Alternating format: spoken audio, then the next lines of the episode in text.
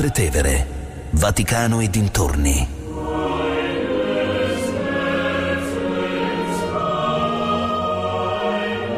Di Katia Caramelli.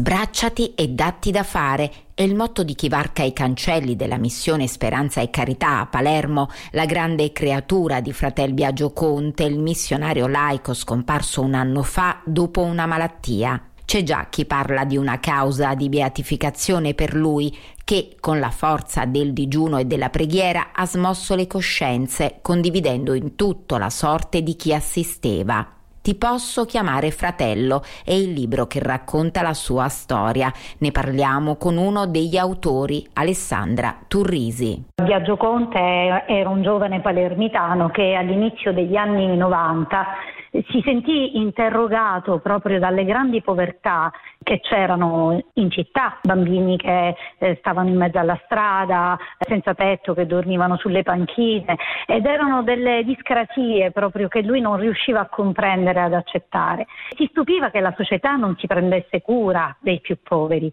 quindi cominciò un suo percorso, intanto interiore, che diventò poi in realtà un cammino, un cammino fisico, perché lasciò casa e cominciò a camminare mm, per, per le montagne del centro della Sicilia, un modo per ritrovare se stesso prima di tutto. Perché lui aveva pensato no, anche di eh, andare, tra virgolette, in missione in Africa, poi però capisce che eh, quelli che avevano bisogno, che poteva assistere, in realtà erano accanto a lui. Sì, esattamente. Al termine di questo lungo pellegrinaggio che si concluse ad Assisi, che lo fece tutto a piedi in compagnia del suo cane Libertà, si rese conto che l'Africa in realtà era a Palermo, quindi sentì fortissima la vocazione alla missionarietà al prendersi cura del, dei più poveri, degli ultimi, possiamo dire anche a sposare la povertà, un po' come San Francesco, ma che in realtà i più poveri, i bisognosi, quelli che veramente avevano bisogno di una nuova speranza, erano accanto a lui e quindi cominciò a Palermo la sua opera, cominciando proprio da, dai portici della stazione centrale dove dormivano decine di persone la notte lui andò lì a portare un pasto caldo, un tè caldo, le coperte, a, a far capire a queste persone che c'era qualcuno che si prendeva cura di loro. Ecco, Fratel Biagio Conte ci ha abituato proprio a dei gesti fortemente simbolici, no? anche di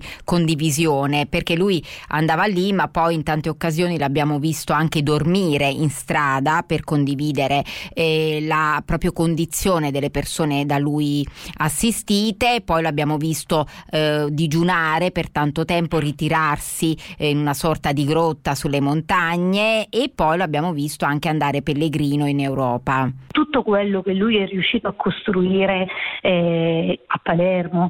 Sono state ottenute con la forza del digiuno sembra quasi un paradosso, ma digiunando eh, è riuscito a protestare per poter ottenere di utilizzare questi luoghi che erano abbandonati e che sono diventati luoghi di accoglienza e poi ha digiunato per far capire ai cittadini e alle istituzioni che bisognava avere cura dei poveri e poi ancora ha digiunato perché eh, coloro che dovevano essere espulsi, i migranti eh, che non avevano i documenti potessero restare. Insomma, il digiuno era eh, l'elemento forte eh, di, per, combattere, eh, per combattere per battaglie che lui riteneva giuste. E poi questo lungo cammino attraversato tutta l'Italia, addirittura l'Europa, è arrivato fino al Parlamento europeo per dire all'Europa che doveva fare la propria parte per costruire una società migliore. C'è qualche aneddoto particolare che ci vuoi ricordare? Ci sono tanti episodi in cui la provvidenza non è soltanto una parola, a cui ci si ispira. La provvidenza è concretezza sono le risposte concrete che arrivavano quando c'era un bisogno in missione. Una volta un uomo è stato portato senza tetto, eh, con difficoltà enormi di deambulazione, è stato portato in missione e aveva una, una scarpa ortopedica ormai distrutta con un rialzo dietro e allora l'hanno accolto in missione. A quel punto eh, tutti si sono domandati ma ora come farà quest'uomo a camminare? Non può. E lui eh, Biagio disse va bene non vi preoccupate ci penseremo penseremo. Mm, in un paio d'ore eh, lo chiamarono dalla portineria dicendo che qualcuno aveva lasciato un paio di scarpe. Ecco, quelle scarpe erano esattamente della stessa misura e con lo stesso rialzo necessario all'uomo che loro avevano accolto. Una grande testimonianza l'ha data anche per come ha vissuto poi gli ultimi tempi della sua vita nella malattia. Sì, una testimonianza di forza nella debolezza.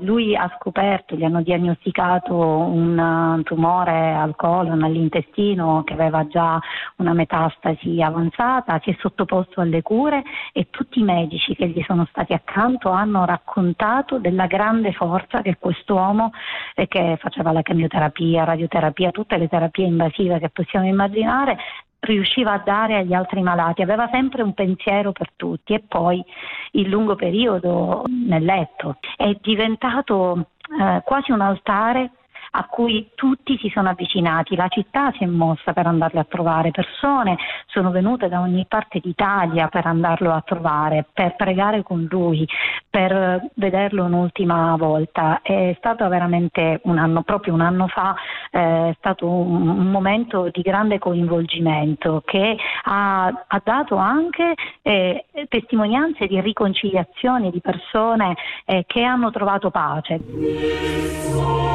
Holy.